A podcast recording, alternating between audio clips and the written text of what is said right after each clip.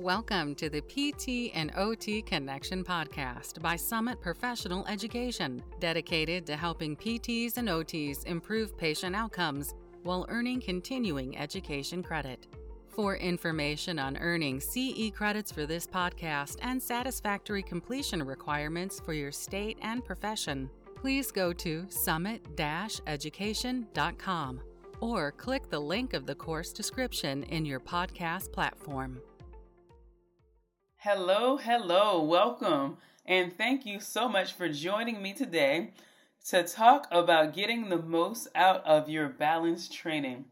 My name is Dr. Brandy Singleton. I am a physical therapist who is originally from the beautiful coastal city of Charleston, South Carolina, and I currently reside and have resided for the past decade or so in Charlotte, North Carolina, where I work as a physical therapist, primarily treating geriatric patients and specializing in fall prevention.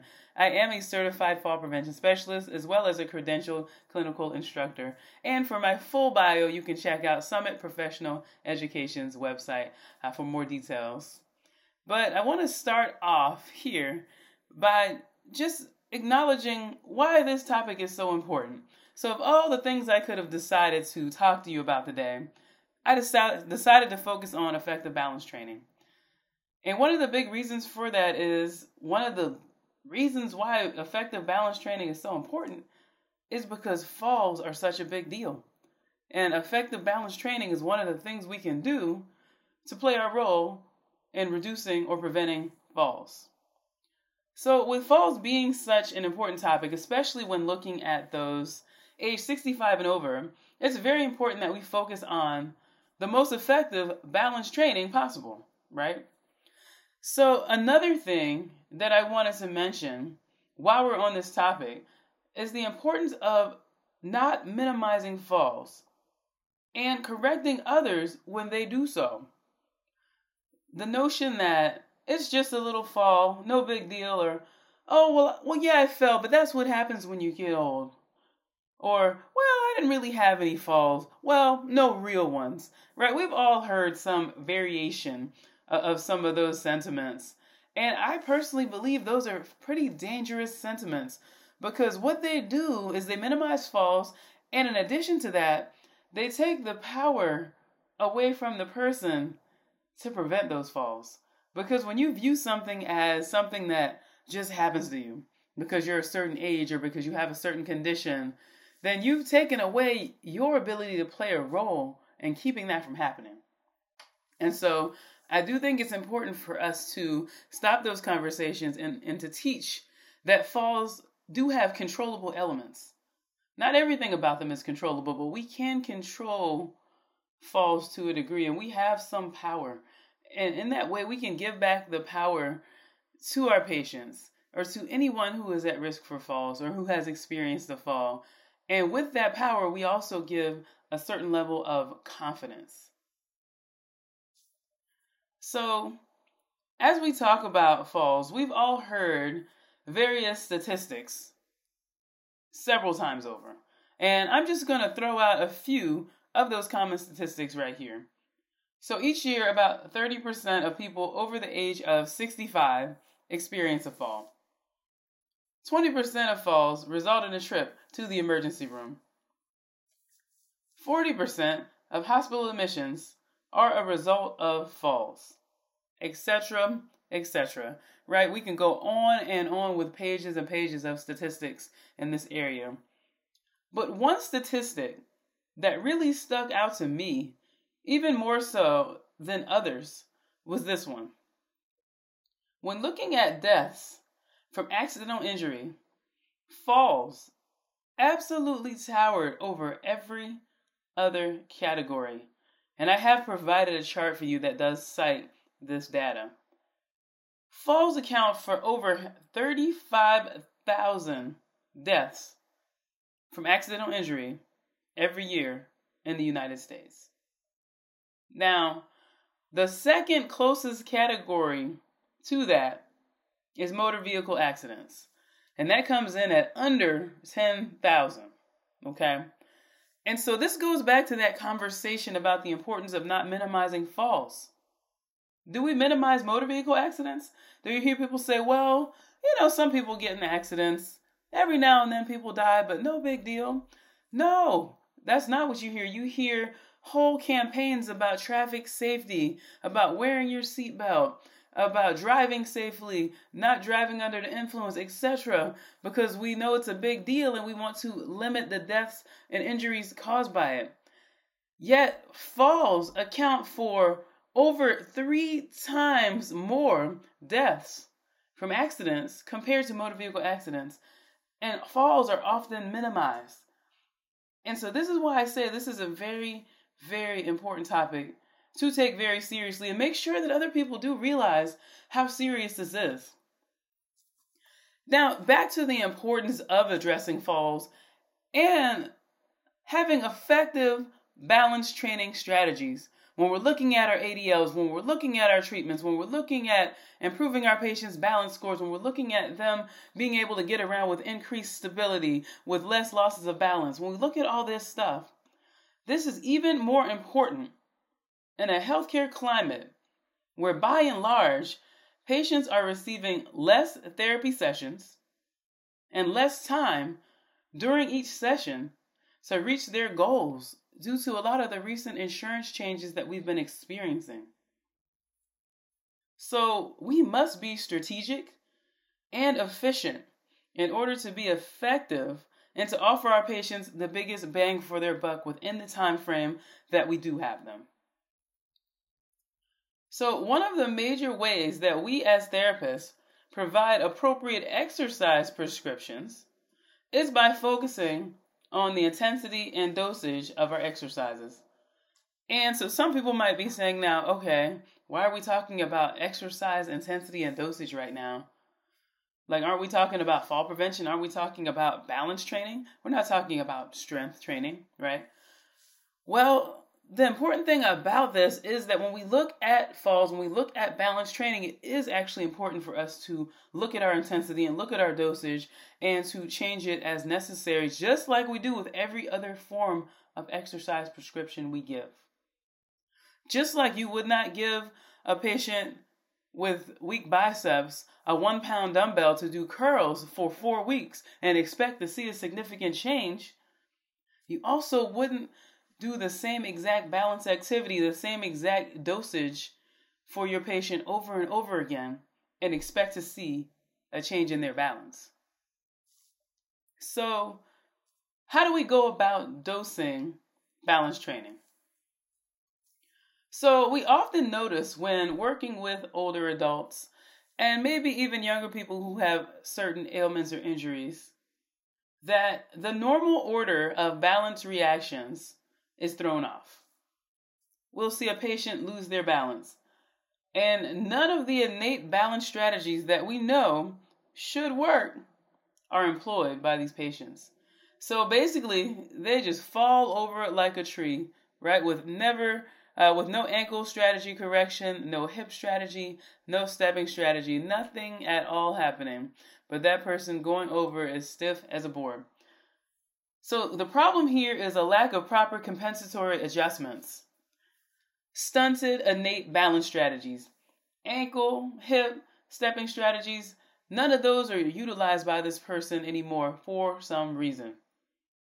So, one of the big parts of what we do, one of the big parts of our job in this is to help retrain these strategies, to reawaken these dormant strategies. And there are lots of ways to do that, and we're definitely going to talk about uh, a number of those today. So, one big element in this is called forced response. So, basically, we need to do our best to surprise our patient, to provide them with, with surprise perturbations. So, depending on your setting and your resources, you may have to be creative to make this happen, especially to make it happen safely within your environment. So this is definitely easiest when you do have some type of harness or suspension suspension system available. But no fear. I know some people are saying, "Well, I don't have that, so I just I can't do any of this stuff." No fear. I also don't have a harness system available at my facility. Now, I am strongly advocating for one in my department because I do think it does really give us an upper hand on being able to really go all out with our balance training. However, I do want to note that it is not the absolute only way to do things, and I understand that there's limitations because so many of us just don't have some of these things available and don't have the budgets that will allow us to just go out and get one tomorrow. So, what I'm going to look at now is a study in 2022 done by Zhu et al.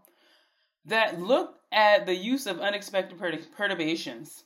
So, sensors were used to look at muscle responses during unexpected perturbations. They looked at muscle activity for small, medium, and large perturbations.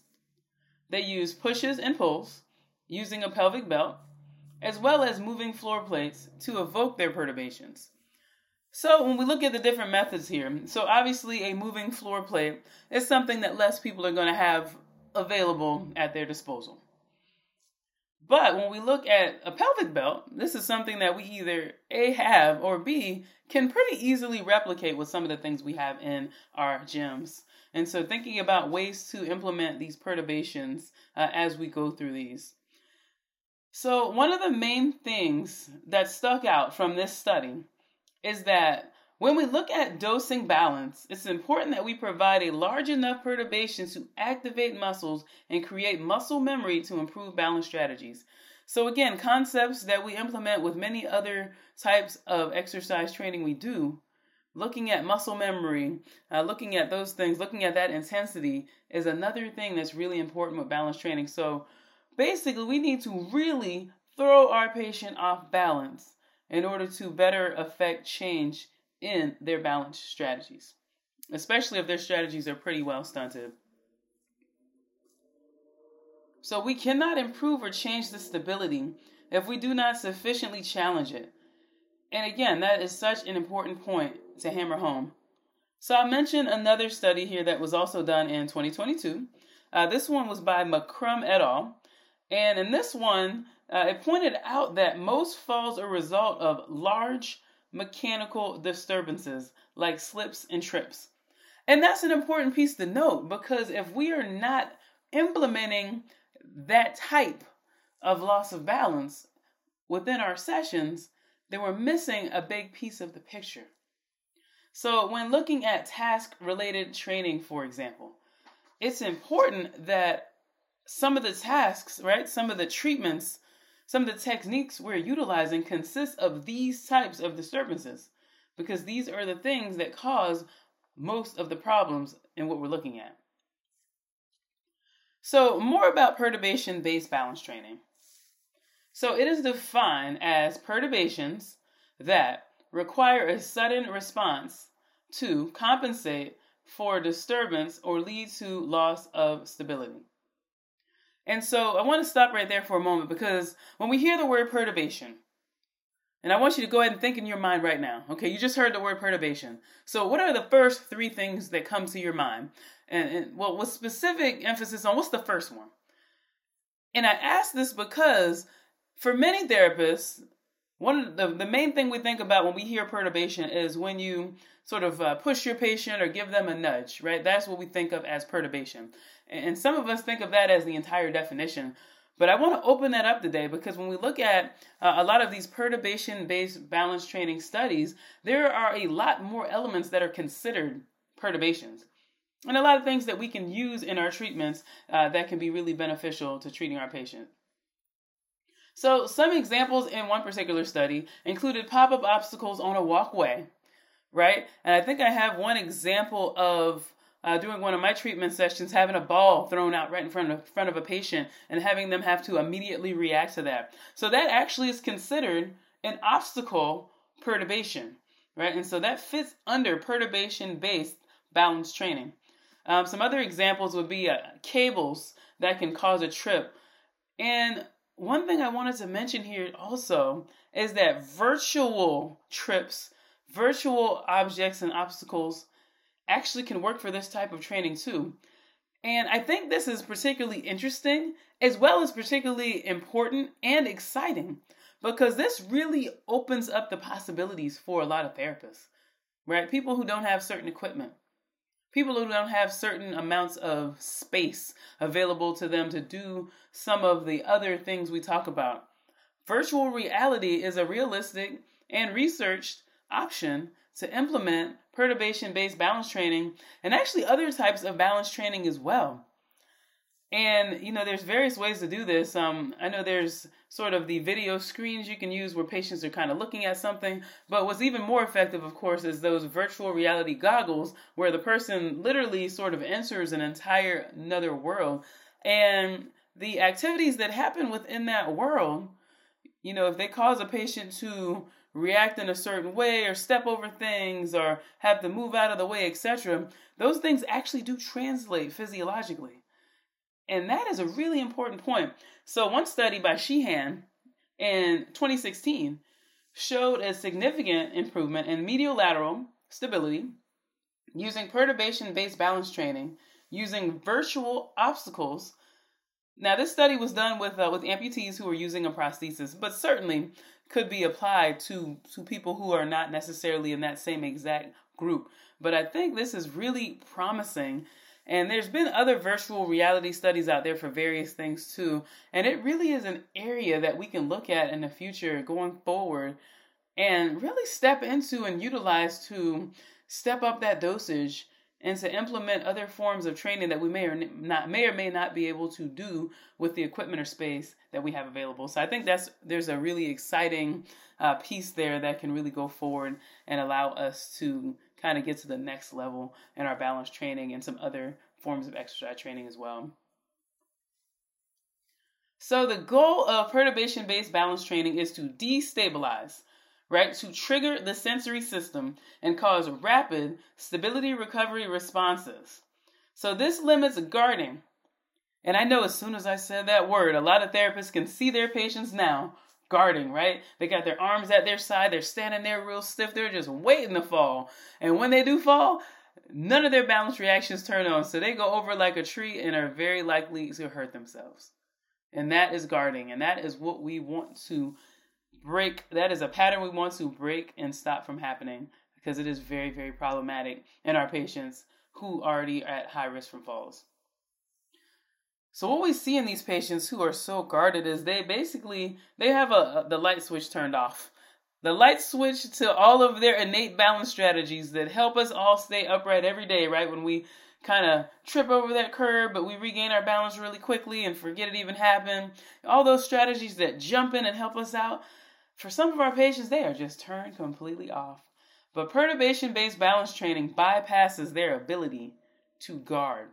And that is one of the reasons why it is so effective. So, what are some of the ways to implement this type of balance training?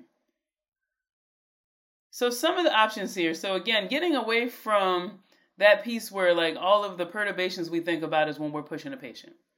So, we're going to look at the different categories here. So, there's manual perturbations, which includes push, pull, and lean and release. So now this category would sort of be that category that's more like what we initially think of the push, the pull, and then lean and release would be basically our compensatory stepping strategies. And I do have a video of that provided for you and your materials that go along with this course. So feel free to view that when you do have a chance. Um, and just to kind of explain what that looks like to you, though, uh, if you have your patient standing and you're doing, say, anterior compensatory stepping, so you're going to have your patient standing right in front of you, you're face to face, and you are going to have your hands on their shoulders, and you are going to have them pushing into you. And you're just going to tell them, hey, just push into me. Now, you're not going to start this off by telling them what you're going to do. Because what you're going to do is you're going to suddenly let go without letting them know. And what we want to see with that is how they react. Do their balance responses kick in? Are they able to and with this type of training, what you're basically looking at mostly is stepping strategy. You know, are they going to be able to take a step or maybe a couple steps and regain their balance, or do you have to catch them? Right? And so, so that's one of the ways we can utilize that type of training. So another type of balance training is that that uses devices. So some examples of devices include cables or tethers.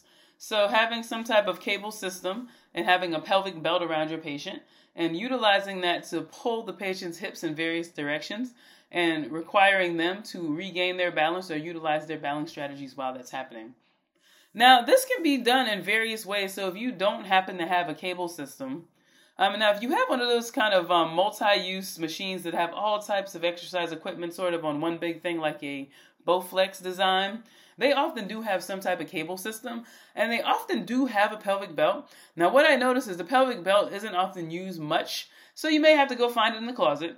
Um, but that is one way you can connect your patient to a cable system.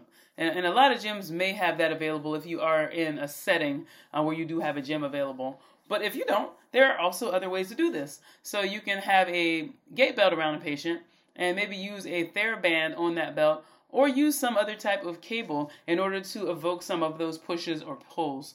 So those are some of the ways you can implement some of this training within your clinic. Another thing that can be utilized for perturbation based balance training is obstacles. So, having someone throw out some type of random obstacle can work. Um, having, if you do have some way to make an obstacle sort of pop up, that would be really fancy. Uh, but if you don't, no fear. Uh, and actually, one thing I often do is I actually carry a little ball that my patient can see when they're they're walking around, and I'm kind of more so behind them, and then I can just toss that ball out in front uh, when they don't know it's coming and provide that type of surprise perturbation. So that is another option. And another method utilized for perturbation based training, uh, or another type of perturbation use, is actually treadmill perturbations. So if you do have a treadmill in your gym, and if that's something that you do utilize for your balance training, you can accelerate it or decelerate it without the patient knowing. You can suddenly start or stop it with the patient standing on it, and that also will evoke some of those changes in balance and cause some of those perturbation based losses of balance. So, those are sort of a few ways that you can implement perturbation based balance training. Um, and if you look at some of the photos that were provided here with your course, you can take a look at some of the examples of, of how that is used. So, looking at some of the like results in the research of perturbation-based balance training, because we've been talking about this for a little while uh, as one of the the recent concepts. I'd say in the past decade or so, it's become more and more popular. And within the past, I'd say three to five years, it's become even more popular. And now, because more time has passed, there's certainly more research out on it. Uh, which has really pushed it forward more. So, so what does that research say? So, the research indicates that even a single session of perturbation based balance training results in improvement in fall resistant skills. So, this is important to note because what this is saying is in one session, you're already seeing some improvements that can be beneficial to your patient in terms of reducing their risk for falls, improving their balance. So, I think this is important for various reasons. For one, it shows just how effective this type of training is and for two, one of the downfalls I hear a lot of therapists say is, well, this is something I don't feel like I can do that regularly because of the limitations in equipment, because I don't feel like I can keep certain patients safe while doing it, etc. So I think the fact that we may not even have to do it that much and we can get a benefit from it can be very helpful to note for people who may be a little nervous about using it a lot. So even using it a little bit is more beneficial than not using it at all. And I think that's something really important um, and really beneficial to take from the research on perturbation based balance training. So now I'll mention a study, a narrative review done by Ferreira in 2022 that looked at perturbation based balance training. It found that perturbation based balance training shows encouraging results, including allowing older adults to develop short and long-term retention of fall resistant resisting skills such as improving feed forward and feedback adjustments of center of mass stability and body kinematics to unexpected perturbations. So again, really promising results in various ways. So another thing to consider in balance training. So dual task training. Which basically is having a patient complete a cognitive task while completing a balance task. And just to give you a few exa- examples of what that looks like.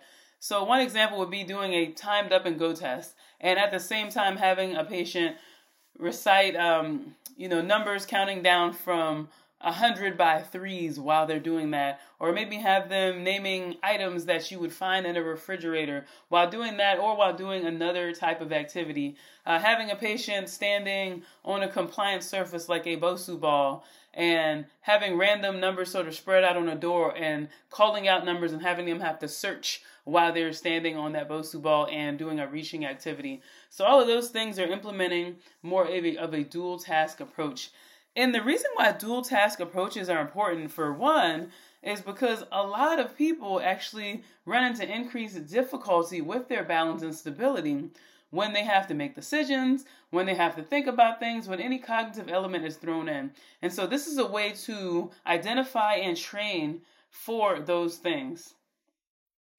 So, when looking at the benefits of implementing dual task training,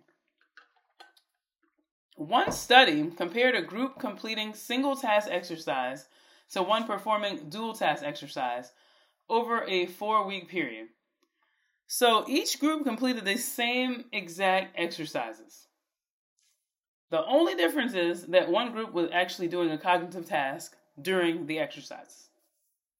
So the results of the study, the dual task group showed quicker improvement as well as more overall improvement compared to the single task group. Uh, so, hence showing the importance of implementing that dual task training and some of the benefits that you can get from that. So, going back to our conversation on dosage. So, looking at a 2021 study by Rajbanishi, which focuses on Parkinson's patients, and for a lot of us, um, many of our balance patients may be Parkinson's patients or may have Parkinson's like symptoms or disorders. And some of you may actually specialize in treating Parkinson's patients who do often fall under the category of high risk uh, for falls for various reasons. So, this study looked at highly challenging balance training and the effect it had on the treatment with Parkinson's patients. So, the exercise focus in the study was on six parts of the balance control system which included biomechanical constraints, stability limits, anticipatory postural adjustments, postural response, sensory orientation, and stability in gait. So the interventions included, and I want you to listen closely to these because these are the highly challenging balance training activities that they did in this study. And these are many of the things that we can certainly implement fairly easily with our patients with limited to no equipment. And so these interventions included perturbations on compliant and non compliant surfaces, dual task training, gait with varying speeds, lunges, single leg stance with reaching, backward walking, overhead reaching, step ups. So those are the exercises. Again, all things we can certainly implement in most of our settings quite frank, quite easily. So the results here there was a statistically significant improvement in balance shown for those receiving highly challenging balance training.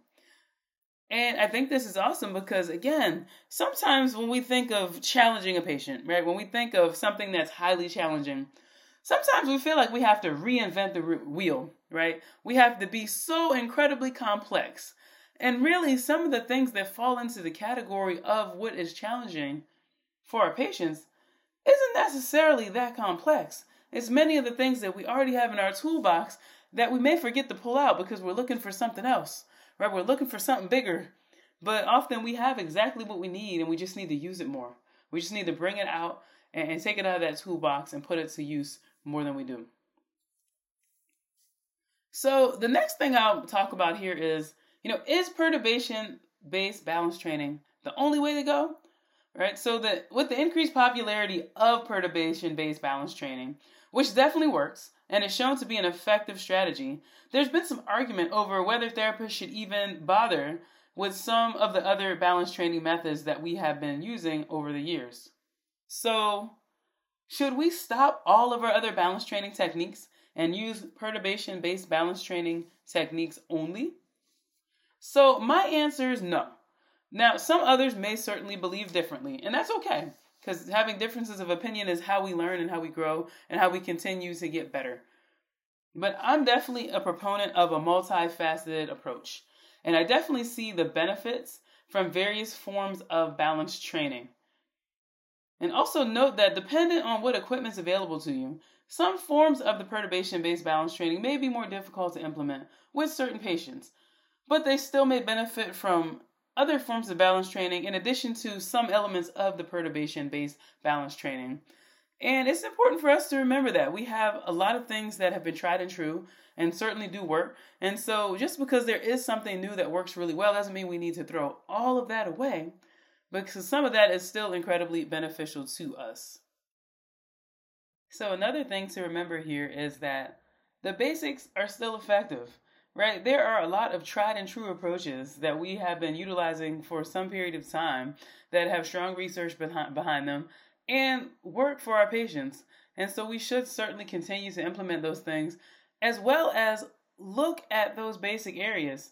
So, checking range of motion, and we're talking about balance patients specifically. Often, the ankle range of motion can play a large role in why some of our patients are falling. Uh, a person who lacks dorsiflexion can have a very difficult time accessing their balance strategies. So, making sure we're taking a look at that, and if they do have issues there, working into those areas. Uh, one of my favorite activities to work on with people who do have dorsiflexor range of motion issues is standing on an incline board or incline ramp. And we have some that are various heights because for some people, standing on a pretty low one can be difficult enough. Um, and then you can progress up to a higher one. And this can also uh, double as a great balance activity in, in addition to a great range of motion activity.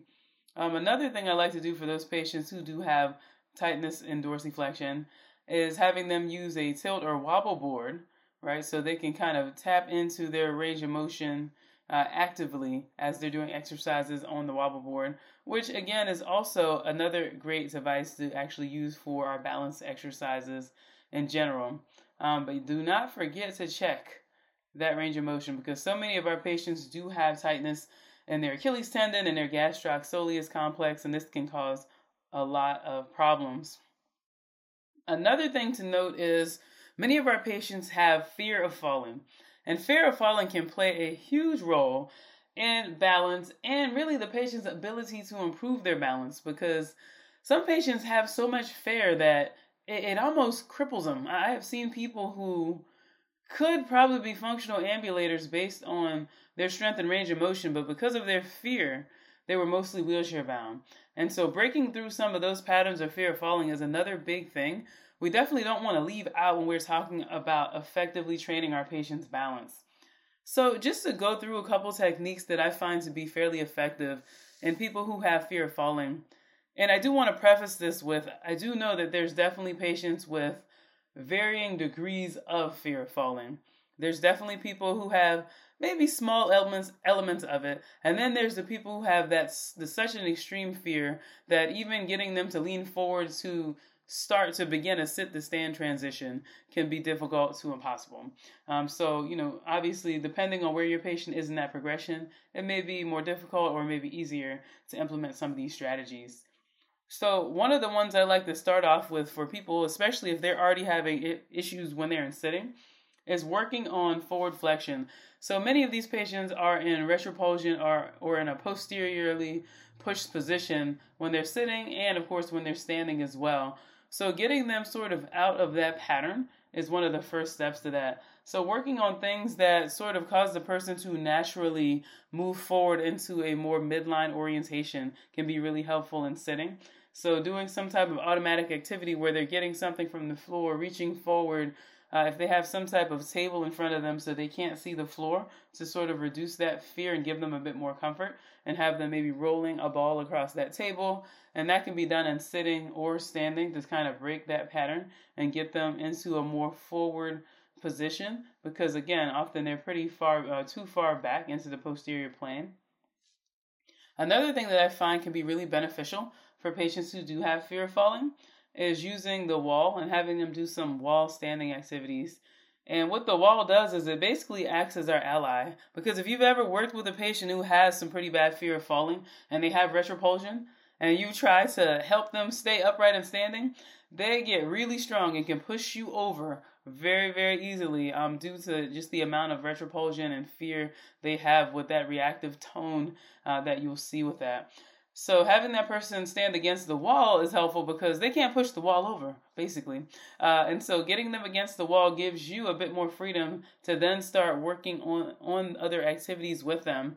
So often for this patient, just starting off on the wall and having them just stand there can be enough for that part of the session. And then once you get a little bit more acclimated and they get more comfortable in midline, then having them do some maybe reaching activities away from the wall and progressing to stepping activities away from the wall to sort of start breaking those fear of falling patterns. And I have had some pretty good success with this personally, uh, but again, it does definitely depend on the patient and the degree of fear of falling that they do have present. So, another thing we'll talk about a bit is uh, ways to challenge balance using some common gym equipment. Because one of the things I hear from a lot of therapists is, you know, some of the equipment I see used in some of these studies and some of these courses are just equipment I don't have. They're they're very advanced, they're very expensive things. So we're going to talk about using those basic things that most gyms have, and also, because we don't want to leave out our home health therapists, also things that can be put in a trunk and carried into a patient's home uh, pretty easily. And I'll try to remember to include some of the the alternates for some of the things that may be a little heavier. Um, and I'll actually throw out one right now. So the Bosu ball is something we're going to talk about. And there's actually sort of a smaller, lighter half ball that is not exactly a Bosu, but is much easier to carry around, put in your trunk, and carry into a patient's home that can be substituted when we do get to talking about some of the exercises that can incorporate a Bosu ball as a compliant surface. So what we'll mention here though is just when we're looking at effectiveness. So, you know, we've seen uh, we talked about perturbation based balance training. We see how effective that is. So, are some of the other techniques we've been using effective at all?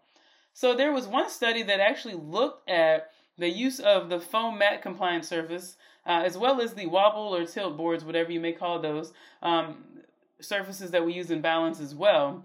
And so in 2022, Pavana did a study that looked specifically at these two um, exercise sources on knee OA patients. And knee OA patients often have joint proprioception deficits that leads to increased falls. And so that was one of the reasons why that particular population was chosen for this study when looking at balance training and fall risk. So the patients in this study were instructed in balance training using wobble boards and foam balance pads. And the results found that both of these patients showed significant improvements in their balance. And it also showed that the wobble board group showed an increased improvement over the foam balance pad group. So, a few important things to note here. So, for one, we did see significant improvements in balance in one of our tried and true approaches using some equipment that most therapists do have available to them and can utilize with their patients in their settings. And another thing to note is if you were kind of trying to figure out, well, which one's more effective? If I only have time to implement one of these during my session, like what's the one I'm going to choose? Well, the wobble board was shown to be slightly more effective. Now, that doesn't mean that the foam mat isn't also good to use, but just if you're looking at them head to head, the wobble board was shown um, in this particular study to be more effective. So, what are some other options for common gym equipment we can use for things within our settings? So, uh, the Bosu ball is one, uh, the TheraBall is one that we can certainly use for various things, as well as some other compliant surfaces. Now, I will say the Bosu ball is one of my personal favorites, and I do have a couple um, videos and maybe some pictures also available to you on various uses of the Bosu ball. What I like about it is when we talk about causing those large perturbations, right, and implementing various balance strategies, I just find it to be a very effective way to do that with one piece of equipment. And so, in one example, I have a patient doing a lunge utilizing a Bosu ball. And what I like with that is the lunge is already a pretty effective exercise to work on balance and work on the muscles that help us balance.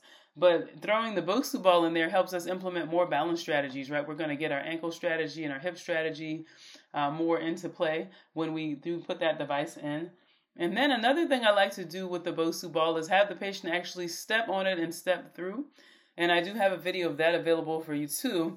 And the nice thing about that is you're really able to work on uh, postural control, uh, concentric and eccentric control during the motion.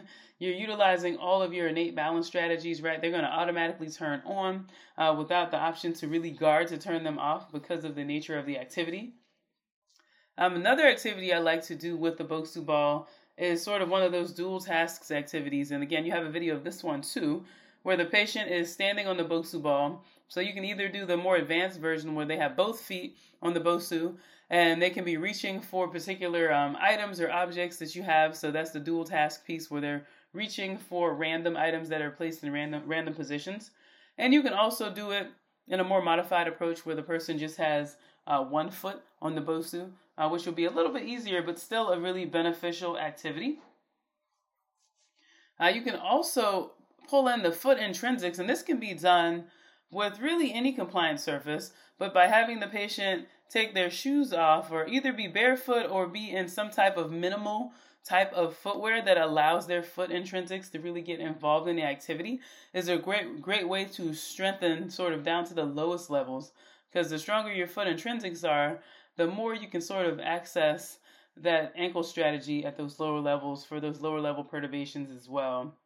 Um, another activity is doing compliant surface side steps. So, and we'll use the Bosu as an example here. So you have the patient side step up to the Bosu and then back down.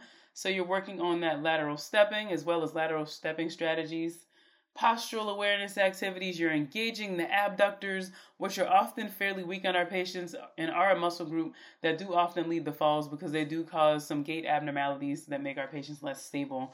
So, some bang for your buck approaches, and we talked earlier about why having a big bang for your buck can be really important for our patients.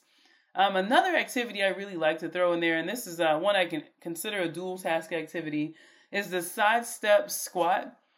And you can use a TheraBand to make it more difficult, but basically have the patient do a side step and squat and then side step again and continue to repeat that activity. And You might be saying, so what's the dual task part of that?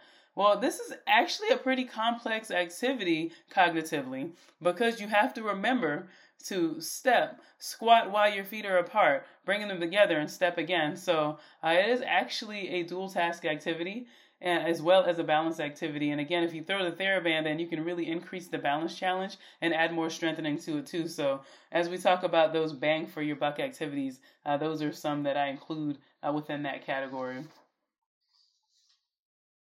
Um, some other thing you can, things you can do is you can have your patient standing on compliant surfaces while throwing a ball or while having balls thrown from, uh, to them from various directions, etc. So again, utilizing some of that gym equipment that we all have.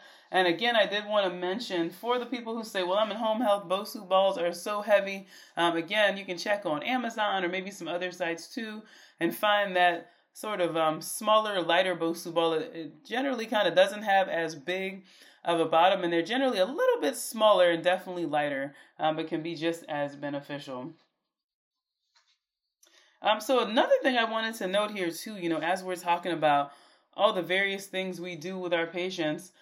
So when we look at balance training within like our ADL sessions, you might say, well, all the stuff you're talking about, you know, didn't seem to focus on ADLs.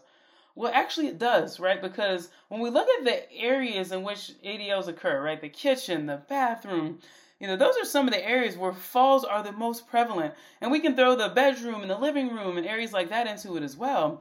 I would say incorporate some of these strategies within those areas uh, because those are some of the most important areas and some of the areas where these falls are most likely to happen.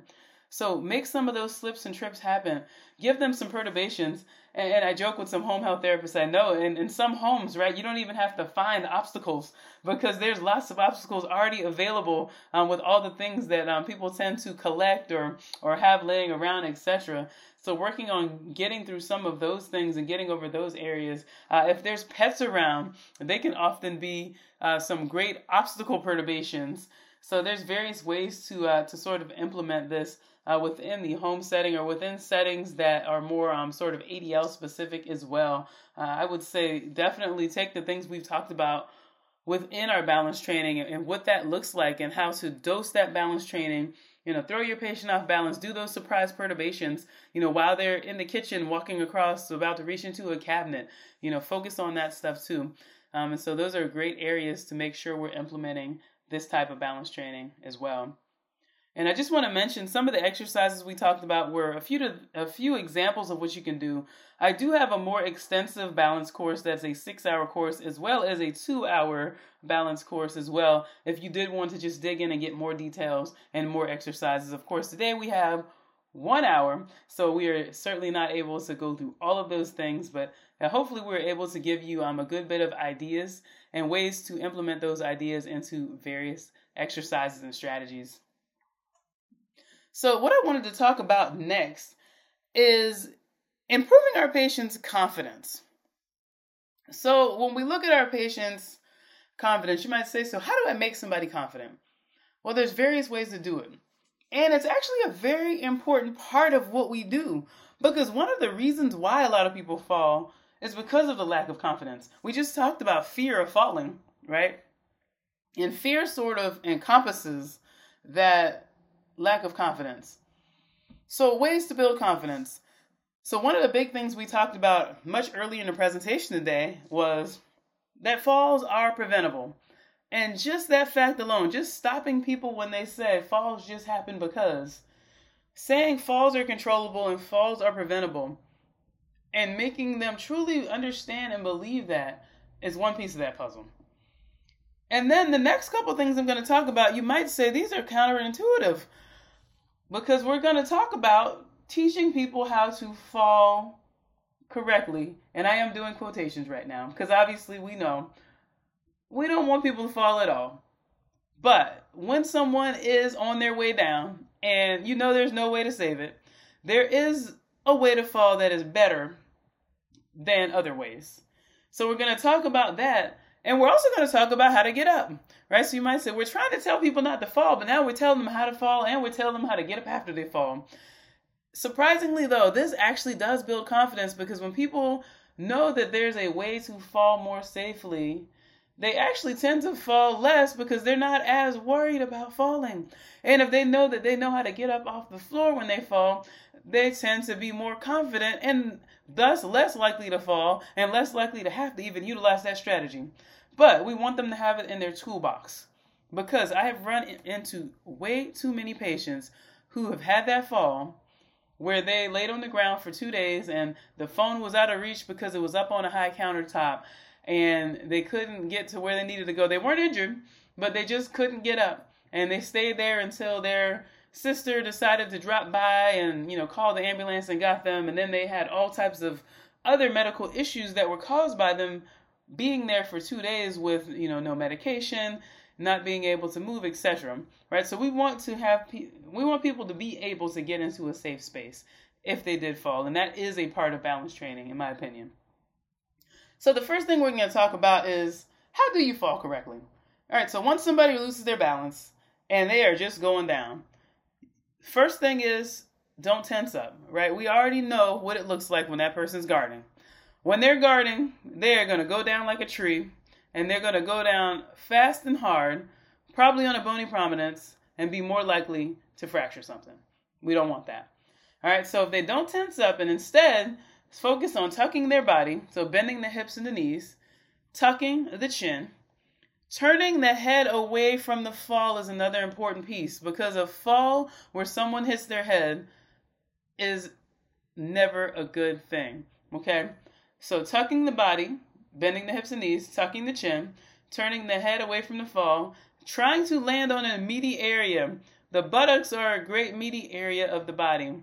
And then the important piece here is try not to just smack down on one spot, but try to roll into the fall. And what this does is it allows a largest sur- a larger surface area to spread the impact of the fall. Okay? So those are the ways to fall quote correctly. Again, we hope to not fall at all. But if we're going down, we'd rather do it in a way that we're, we're less likely to get a concussion or a brain injury, or less likely to fracture something, and less likely to end up in the ER. And this is the way to do it. And so then the next thing we're going to talk about is fall recovery. So once the person has fallen, I know Don't want it to happen. Don't want to hear the word, but we all know it's not 100% preventable. Even when we get to that point where we take control of it and we say, I am in control of falls, they can still happen, right? Um, I do wish they were 100% preventable, but, you know, that would be a whole nother world we'd be living in. It'd be a great place. But how to get up. So, fall recovery, what's it look like?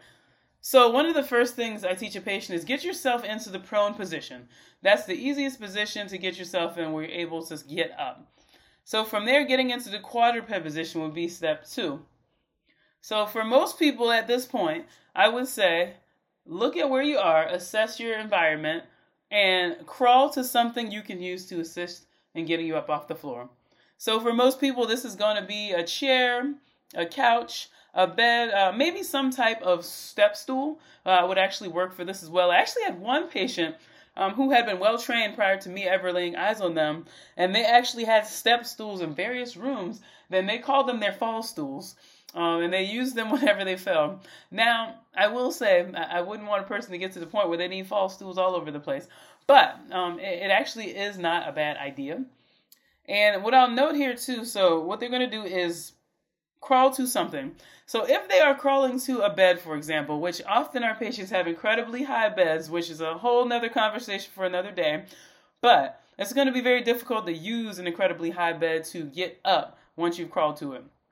And so what we would, recommend here is have the patient push their body weight into that mattress and hopefully allow it to push over enough so that they can use the box spring to then get themselves up. And so um, this can also happen with the couch where the cushion is just a bit high, a bit tall.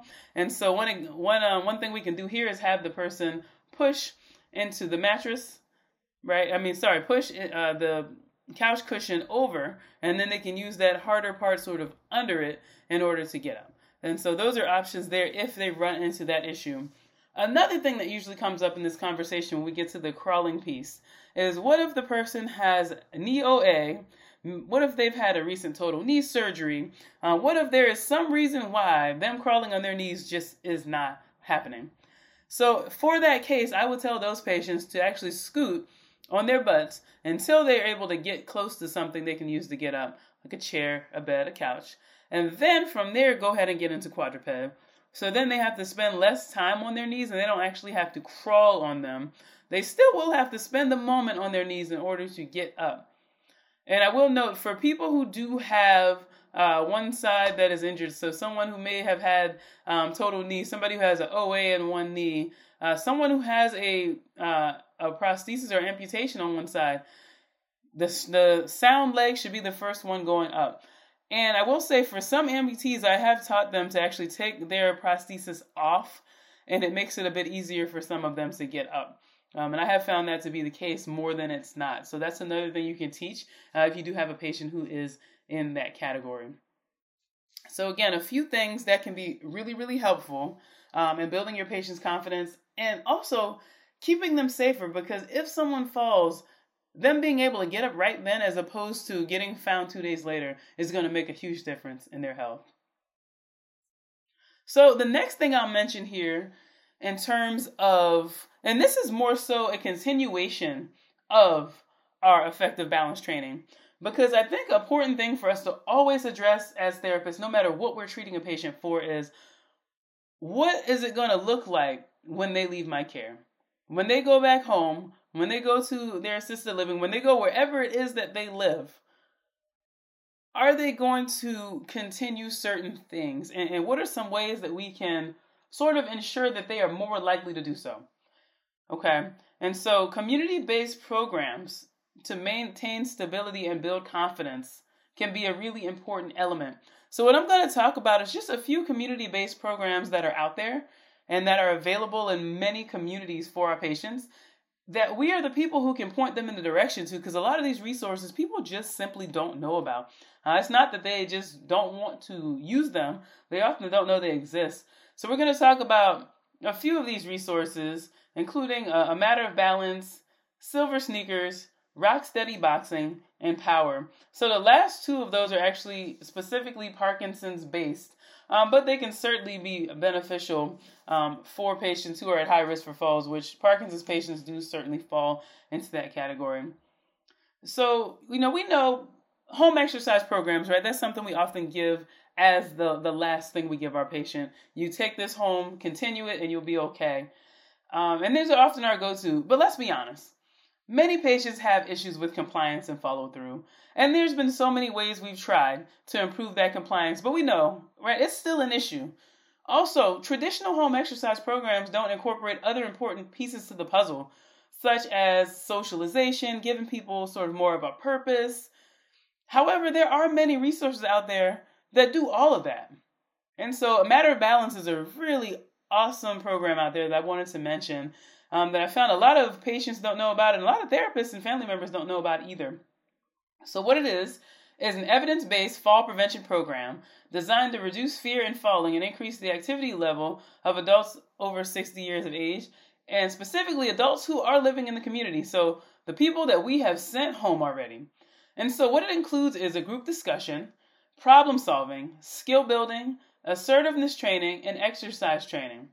And the goals of the program are to view falls as controllable. And y'all know I already love this program just because of that first goal, because that is what I started today talking to you about.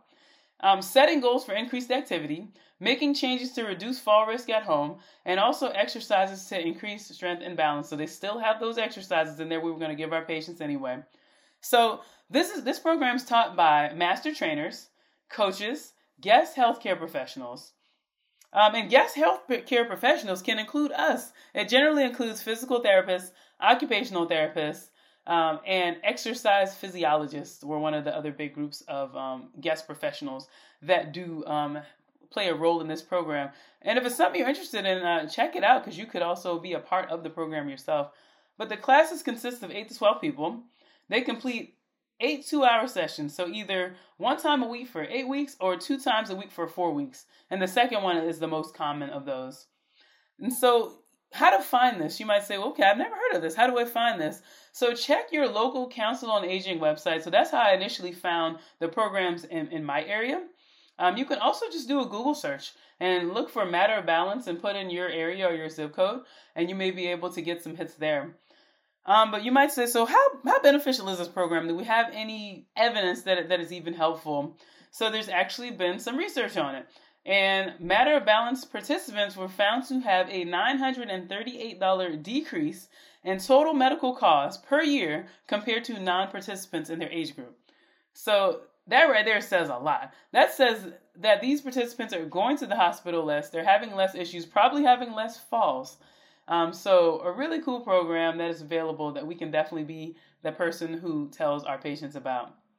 And then there's Silver Sneakers, which most of us know about, and I think this is a more well-known program.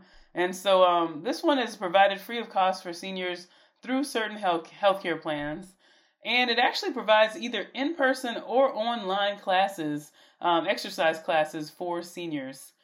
Um, and it's actually pretty easy to check the eligibility on silversneakers.com website to see if your uh, your patient or even your family member's health plan does include this benefit. So there can be community classes at community centers, parks, etc. And there's also classes at traditional facilities like local gyms.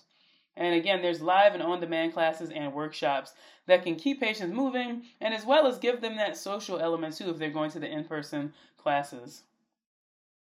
There's also some great senior centers out there. So most areas have some local senior centers that have free or discounted fees. They often include social programs, wellness programs, pool access, as well as other events that seniors can attend. Um, I know where I am in the Charlotte area, we have some really great ones that have awesome programming.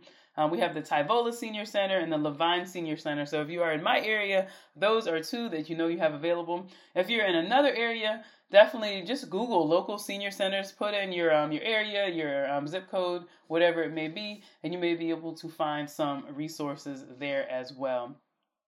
Uh, so then, Rock Steady Boxing. So this is a really neat program that is available for people who have Parkinson's or Parkinson's-like illnesses. And so continued mobility is even more important after our care for our Parkinson's patients because so much research has shown that they actually have a slower progression in their Parkinson's symptoms if they keep moving. So, Rock Steady Boxing uses non contact, boxing based fitness to promote movement and improve the quality of life of Parkinson's patients. Um, and it also includes socialization. It looks at those large amplitude movements that we know are very important for people who have Parkinson's, um, as well as continued mobility. So, a really neat program. I've actually had a number of patients who have done Rock Steady Boxing, and I have heard so many amazing reviews on it. You can check uh, rocksteadyboxing.org to look for a gym directory where you can direct your patients to gyms that are in their local area. Um, and then there is power. So that is capital P, capital W, capital R, exclamation point, power. Um, so this is also a Parkinson's program which was started by a physical therapist by the name of Dr. Becky G. Farley. Um, it's been around since 2010, and it provides Parkinson's specific exercises to help maintain and restore skills to allow people to maintain their functional status and ADL levels. levels. So, therapists as well as other exercise professionals can become certified in power, and there's a recertification period of um, three years for that. But the program focuses on targeting specific Parkinson's disease symptoms, such as the rigidity, bradykinesia, incoordination, reduced self awareness, and emphasis on training high amplitude. Again, high amplitude is going to come back at you every time on Parkinson's, uh, functional skills. So, the goal for this program is maintaining mobility, maintaining ADL status, improving weight shifting, and spinal mobility. And on the Power website, there's a directory to find certified professionals or gyms in your area. So, another awesome program to point out to your patients uh, and something to get involved in as a therapist um, if you are interested in Parkinson's patients. So, I want to take a moment to um, to thank you all for joining me today, and we've kind of gone through the whole gamut of you know why this is important, you know, to some of the treatment techniques that are important to utilize both new and old, as well as ways to sort of continue that mobility and hopefully keep our patients safe and mobile uh, once they do leave our care, too, which is always an important part of the puzzle. So I hope that everybody was able to find some things that you can utilize and implement with your patients today and ways that you can really benefit them and get that bang for your buck that we talked about. So thank you so much for joining me today. I hope you enjoy the rest of your day and even more importantly, I hope that you take something from this course that you can utilize the next time you step into the clinic with your patients. Thank you for listening to the PT and OT Connection podcast by Summit Professional Education. To view accreditation information for your state and profession and access completion requirements to receive a certificate for completing this course, please visit summit-education.com or click the link in the course description in your podcast platform.